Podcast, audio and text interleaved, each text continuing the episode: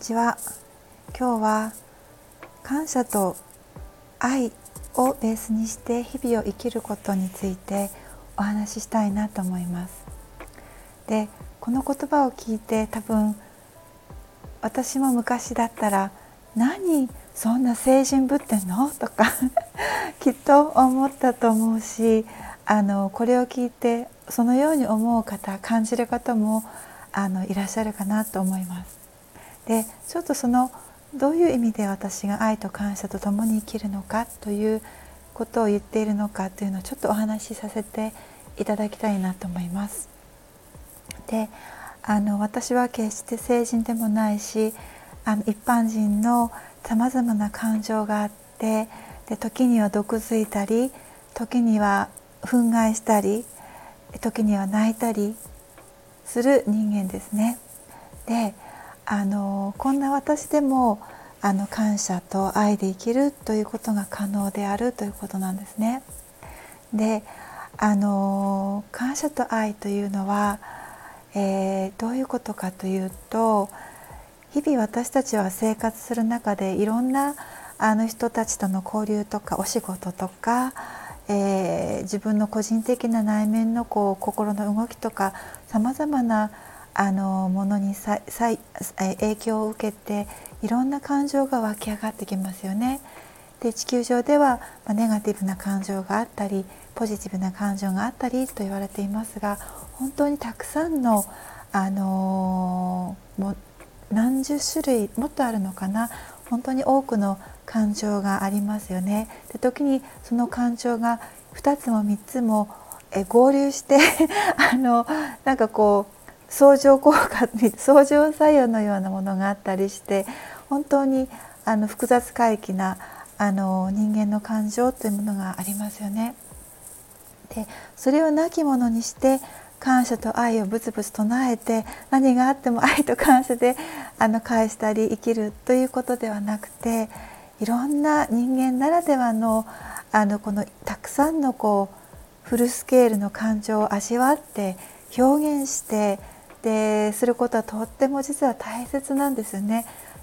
この肉体で人間として生きているからこそできること、あと私は何十年生きられるか分かりませんが、それを肉体を脱いだ後は一旦それができなくなるんですよね。だからすごく実は貴重な経験を私たちはしているということになります。で、ここで大切になってくるのが、どのような感情や態度、言動をしたとしても根底に愛と感謝というものを忘れないということなんですね。で、どういうことかというと、相手を傷つけようとか、相手を不利な立場に置こうとか、何ですかね、自分が優位に立とうとか、そういう気持ちは人間として私たちは時にポンと出てきたりしちゃいますよね。で、それが出てきた時に直接言わなくてもいいですし、自分の中で、心の中で、後で気分が落ち着いた時でいいんですよね。あれは少し自分が相手を貶めようとしていたなっていうところが、意図があったという、そこの自分の弱さというものに気づいてあげて、で、自分を許してあげて、そして相手に対しても心の中でごめんなさいって言うんですよね。そこにですね、イメージで漂っているちょっと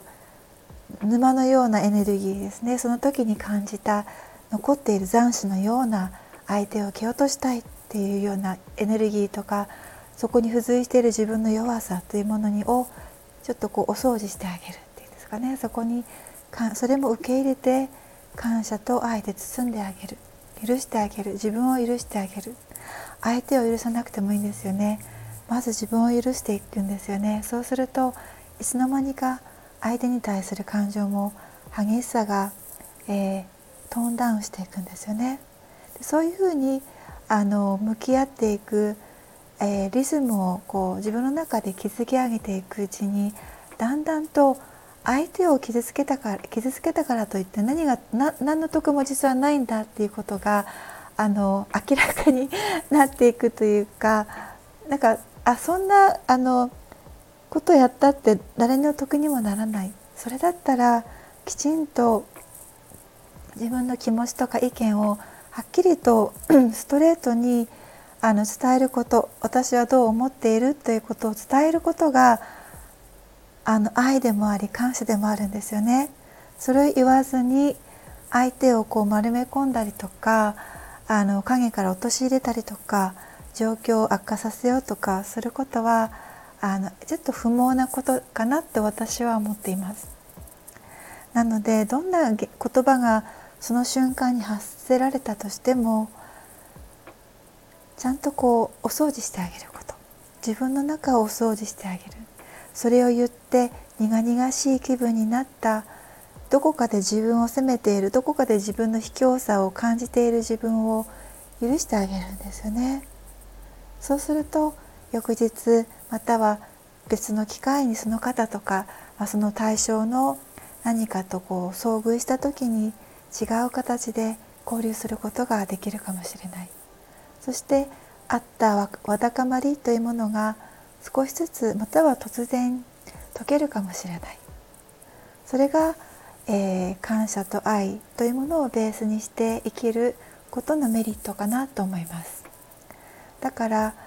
突き詰めて言うと、自分が自分であることを許した時にあまり人を攻撃したりとか、非難したりとかする必要がなくなるんですよね。なぜ私たちは人を非難したりこう貶めようとしたりとか人の陰口を言ったりとかするのかというと、やはりそこには自分が劣っているとか自分のこ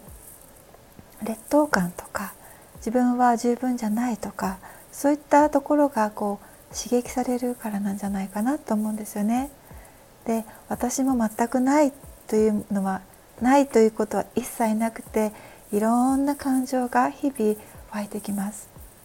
でもそれを受け入れた上で自分のこう声に耳を傾けてあげたりしていると、